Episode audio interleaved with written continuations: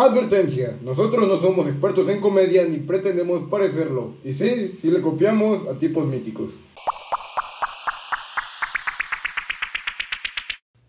Ok, sean bienvenidos a un nuevo episodio de Sonido de la Risa. Hoy vamos a entrevistar a una persona que es estudiante de fisioterapia, deportista de alto rendimiento dedicada a la porra, maestra de porras y gimnasia, ganadora de campeonatos nacionales e internacionales, experta en el maquillaje. Ok, esta es la novena vez que intentamos grabar esto porque no sabe leer Jesús. Jesús no sabe leer. Entonces, eh, como ya lo dijo mi, mi compañero, vamos a entrevistar a una persona muy importante, ¿sabes? ¿Qué nos tienes que decir de ti? No, la, vamos a presentar. Bueno, ya la presento. Bueno, Es ella Fer. es Fernanda. Ya, eh, te- ya dijimos todo lo que. De hecho, hace. ya hemos hablado de ti antes. Sí, en muchos podcasts. No muchos, pero como en una que otra vez. Sí. Sí. Vaya, me siento emocionada de esta nueva experiencia. No sé qué venga, pero pues a darle. Ok, eh, somos novatos en hacer entrevistas. De hecho, es la primera que yo voy a hacer en mi vida. Es un honor para mí. Esto. Ta- También para nosotros. Eh, Has hecho muchas cosas, ¿estás de acuerdo? Sí, estoy de acuerdo. Bueno, pues vamos a empezar con. Ok, eh, quiero, quiero iniciar con, con esto que ya dijimos antes, que has ganado competencias internacionales y nacionales del mundo de la porra. Eh, ¿qué, ¿Qué ha sido una de tus peores experiencias en una de estos, de, de estos campeonatos? Eh, dentro de los campeonatos, pues creo que hay una presión constante cuando tú vas a hacer las cosas, sobre todo en cuestiones de gimnasia y de elementos nuevos. Y no han sido experiencias desagradables, pero para mí se ha sido como muchísima presión eso. Pero sobre todo el año pasado yo tuve como muchos conflictos en mi cabeza, entonces, sobre todo la parte de la gimnasia a mí me daba muchísimo miedo y así, pues es algo que sí controlas, pero pues muchas veces sientes que no, porque tu cuerpo literal se suspende en el aire. Entonces tuve un bloqueo mental y todo el tiempo me imaginaba que me iba a caer o me iba a pegar o, o me iba a lastimar algo y como soy fisioterapeuta pues es lo que conlleva una lesión. Entonces eso pues tuvo un lapso que me daba muchísimo miedo y gracias a Dios ya lo superé, pero sí creo que es una experiencia que me gustaría cambiar. O no cambiar porque me sirvió para crecer este año, pero sí fue muy frustrante para mí estar como tan estancada y con tanto pánico a algo que yo amo. ¿Y por qué como dentro de todo este miedo y todo lo que estuviste pasando en ese año, por qué decidiste a- empezar a enseñar porras? Bueno, yo empecé a enseñar porras desde antes, de hecho, y yo siempre lo había querido, se me presentó la oportunidad y creo que transmitir algo que sabes a personas más chicas y transmitir una pasión y algo que te enseñan, pues es muy grande, ¿no? Pero yo sobre todo, aparte de enseñar como lo técnico, siempre quise enseñarles a superar sus miedos, como ya lo dije, y, y que cuando algo, algo te apasiona, te llenes de eso y lo lleves a tu vida cotidiana. Entonces, sobre todo era lo que yo quería hacer y espero esté haciendo con mis alumnos, ya ellas les podrán decir si sí o si no. ¿Y por qué decidiste aprender este, este deporte de alto rendimiento? Es muy interesante. Yo cuando estaba, yo toda mi vida estuve enamorada de la gimnasia, de hecho estuve en gimnasia como muchísimo tiempo en la UNAM, pero por un accidente y cosas de del transporte y así mi mamá decidió sacarme. Entonces, pues yo como que lo estuve buscando mucho tiempo y una vez cuando a mi hermano lo presentaron para la secundaria, pues las niñas de porras eran, les hicieron como una bienvenida o una cosa así. Y yo vi que una niña hizo algo como súper básico que es pasar un arco. Y yo dije, no, wow, o sea, esto, a esto yo me quiero dedicar toda mi vida, esto es lo que yo amo y yo esperé como tres años para poder entrar a la secundaria y dedicarme a eso, solo por la parte de la gimnasia. Y ya que entré de lleno, pues me di cuenta de que las porras son mucho más, ¿no? Es un deporte en equipo, en donde todas las personas de ese equipo tienen que confiar en sí mismas para salir adelante y tienen que llevarse bien o lo mejor posible unas con otras y es una es una sensación increíble salir al escenario con personas que amas y personas que están dando todo su esfuerzo por ti. Entonces, para mí, desde mi primer nacional, pues quedé enamorada y pues aquí andamos ocho años después. Ocho años, ya es mucho tiempo, ya, ya. ¿Qué Lo onda? sé. Una experta aquí. Bueno, Te faltan de... dos años para cumplir las 10.000 horas, ¿eh? Sí. Yo no sé, creo que he entrenado muchísimo tiempo porque hubo un tiempo en el que literal todo el tiempo, todo el día entrenaba, pero pues a darle. Espero poder seguir en esto muchísimo tiempo más. Y, o sea, ¿de dónde nace como esta pasión? Si tienes una persona que te motive o qué, o de, ajá, ¿de dónde nace? O sea, ¿cómo nació esa pasión a la, a la porra por ti? Creo que desde muy chiquita a mí me gustaba mucho el deporte porque yo siempre he sido una niña muy hiperactiva, pero tuve, gracias a Dios, coaches increíbles que me guiaron a hacer lo que yo soy ahora, no solo en el deporte, sino como persona. Y eso pues hizo que me apasionara por esto porque yo me encontré en la porra, o sea, yo siempre fui como una niña muy reservada por un tiempo, bueno, no siempre, o sea, de chiquita era como muy muy alegre y así, y luego por ciertas cosas, pues lo perdí. Y la porra y mis coaches sobre todo me regresaron a eso, o sea, mi coach de porras me, me impulsó muchísimo, ella siempre confió en mí cuando yo sentía que nadie lo había hecho. Y también mi coach de gimnasia me enseñó a vencer como muchísimos miedos que yo que yo tenía dentro de mí y que me ayudó a sacarlo y todavía lo sigue haciendo, incluso cuando yo sé que ya puedo hacer algo, necesito oírlo de él, que me diga, no me voy a morir, y él me dice, no, no te vas a morir, y, y pues así he avanzado muchísimo, no solo como deportista, sino en la vida. Wow. Ok, ya para terminar esta parte de las porras, te voy a preguntar algo muy... que va a venir muy, muy de ti, de, de tu interior. ¿Cuál es tu alumna favorita? Creo que yo no tengo una alumna favorita como tal. Creo que cada una tiene lo suyo. O sea, tengo alumnas que son muy buenas en gimnasia, tengo alumnas que salen al escenario y brillan y tienen presencia, tengo alumnas que se superan todos los días, tengo alumnas que bailan increíble, tengo alumnas que las conozco desde chiquitas y las he visto crecer. Y cada una para mí es súper especial en mi corazón y cada una me ha enseñado cosas increíbles. Creo que muchas veces, más que yo les enseñe a ellas, ellas me enseñan a mí y eso para mí es un súper regalo. A ver, fue una pregunta como extra de este tema. ¿Cuáles son como tus tres principios que conforman tu centro o para enseñarle a las niñas? Creo que el primero es la confianza en sí mismas. Yo por muchas cosas de la vida aprendí que la confianza en sí mismo es fundamental. Luego hay otra frase que, que, es muy buena porque en el mundo de la porra recibes muchos golpes o te caes o te lastimas. Y yo creo que en cualquier deporte y una vez mi coach de porra me dijo es que cada vez que tú te golpeas son golpes de guerra y hay que guardarlos como medalla y creo que eso se aplica no solo en porra sino en la vida. O sea cada vez que tú te caes no es una derrota es un triunfo de guerra porque te supiste levantar de eso. Aprecio mucho tu coach, ¿no? Sí, yo a mis a todos los coaches que he tenido, pero tengo dos que, que han sido pilares en mi vida, que son Majo y Pancho. Y yo sé, han pasado muchas cosas que causan controversia, pero para mí siempre van a ser pilares en mi vida y yo se los agradezco muchísimo. Ok, para cambiar un poco de este tema de las porras, eh, qui- quiero preguntarte algo más de tu presente presente, que es, ¿por qué decidiste estudiar fisioterapia? Justamente por las porras. o sea, yo sé que es mucho controversia, pero en realidad es lo que más hago porque antes no me gustaba tanto la escuela, pero yo antes de decidir estudiar fisioterapia quería estudiar medicina. Solo que cuando ya lo iba a dejar, pues yo estaba como preparada para entrar a la escuela de medicina o hacer el examen o la médico militar y yo entré en una depresión profunda porque yo creo que un médico se tiene que dedicar 100% a, a su carrera, ¿no? O sea, se va a dedicar a salvar vidas. Entonces yo estaba como muy triste por esto, yo llegaba a entrenar llorando, yo llegaba y me iba llorando porque pues no lo quería dejar, entonces mi coach, mi maestra de gimnasia, este Pancho, yo creo que ya ni se acuerda, pero me dijo como, Fer, ¿qué tienes? Y yo le dije como, es que soy muy triste porque pues yo creo que son mis últimos entrenamientos, porque la medicina y no sé qué. Y él me dijo, es que, o sea, yo sé que lo has deseado desde chiquita, pero yo creo que algo que te hace tan triste no puede ser para ti. Y entonces a partir de eso, pues yo me puse a buscar como otras carreras y así, pensé todo, pensé derecho, gastronomía, biología marina, así todo, todo. Y yo le decía a Dios, Dios, es que dame una señal de que tengo que estudiar.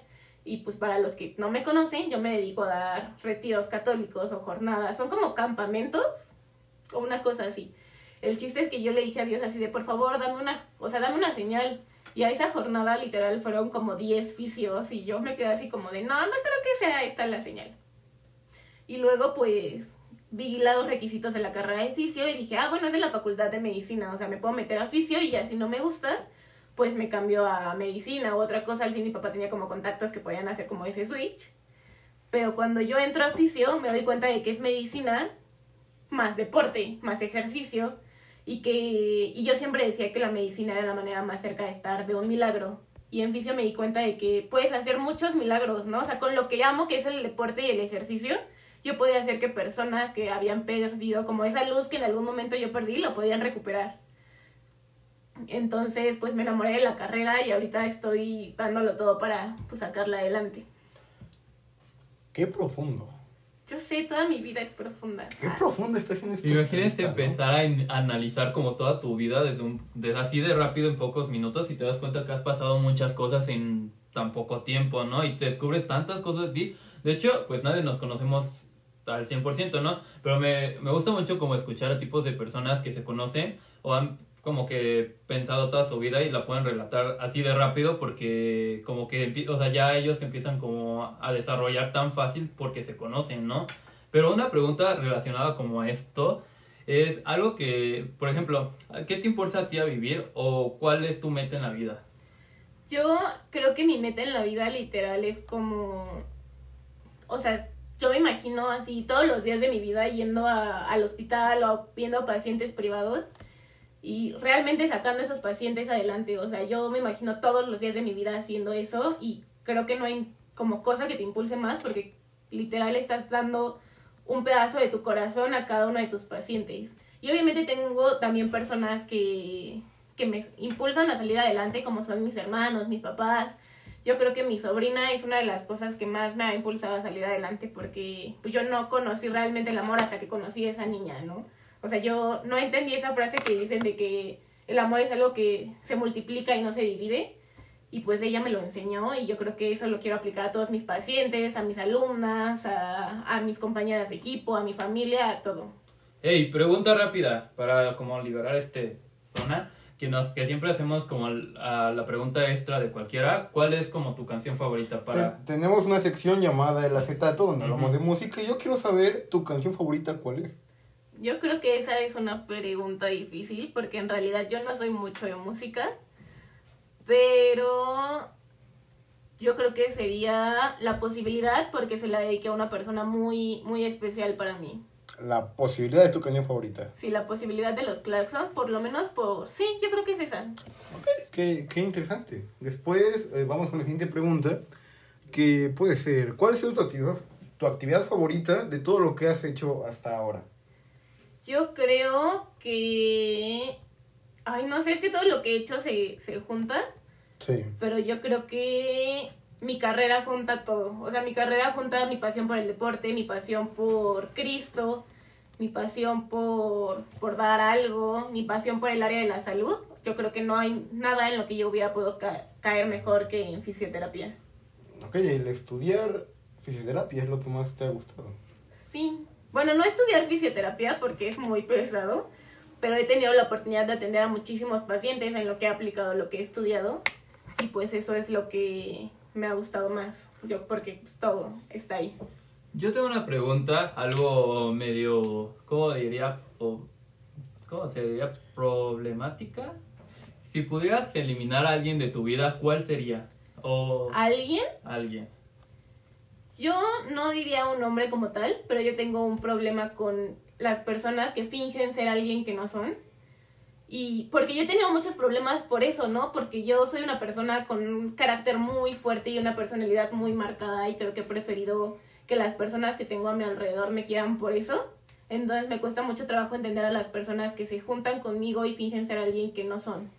O que lo hacen por conveniencia o, o eso, no, yo no puedo con personas falsas. Como, creo que todos podemos como comprender esa parte porque creo que a todos nos gusta que nos traten con la verdad y como son. Porque aparte, si tú eres como tú eres sin estar como poniéndote máscaras, poniéndote atrás, es muy fácil de que brilles y te des a notar por los demás. Ok, ¿cuál consideras que es tu mayor logro? Yo creo que he tenido muchos, ah, bueno, no muchos, pero he tenido muchas cosas que han marcado mi vida. Porque, ay, no sé, yo creo que tal vez entrar a mi carrera y a mi prepa, porque nadie creía que lo fuera a hacer. O sea, como que entrar a la UNAM, vamos a dejarlo así, ha sido uno de mis mayores logros en la vida. Fer, yo tengo una pregunta muy seria, pero es tan seria, tan seria, que te vas a caer de miedo. A ver. ¿Cuál es tu película favorita? Por la sección de los vagos que tenemos donde hablamos de películas. Es mi sección. Mía. La verdad es que yo no tengo una película favorita, tengo yo tengo una lista muy corta de películas que veo, pero yo soy una persona muy indecisa, entonces igual que en las canciones me cuesta mucho decidir como cuál es mi favorito, entonces no no creo que tenga una película favorita. Dinos como cinco Top- de ah, las top que... cinco, top cinco top películas. cinco. O sea, tal vez no tus favoritas, pero de las que más ves. Yo creo que La cabaña, La propuesta, Cásese quien pueda, La bella y la bestia y Shrek. es que es cine de arte. Sí. Muy cultural esto. Ok, vamos con ya las últimas preguntas. Eh, esta igual es seria, ¿eh? ¿Cuál es la manía más extraña que tienes?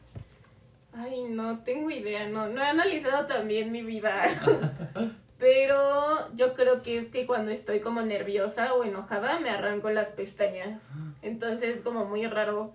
Y luego cuando pues la gente que me conoce pues me ve agarrándome las pestañas y pues ya me dice, ¿qué tienes? Pero mucha gente no y entonces piensa que estoy de malas y se le hace muy raro que me esté arrancando las pestañas. Ok, arranca las pestañas. Fer, esta es una pregunta algo relaxa. Eh, si tuvieras un hijo o una hija, ¿cuál sería el mejor consejo que le pudieras dar? Yo creo que le diría, haz lo que más te apasione en la vida y sé el mejor en eso. O sea, no importa qué sea, no importa si es un deporte, no importa si es algo académico, no importa lo que sea. Lo más chico, lo más grande, mientras tú te apasiones por eso, vas a salir adelante y vas a disfrutar la vida al 100. Bueno, y, o sea, ¿y esto también lo implementas igual en tu, cómo le enseñas a tus niñas?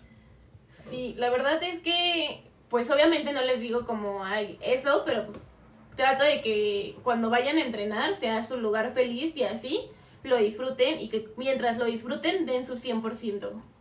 ¿Cuál es tu lugar feliz ya que lo mencionas?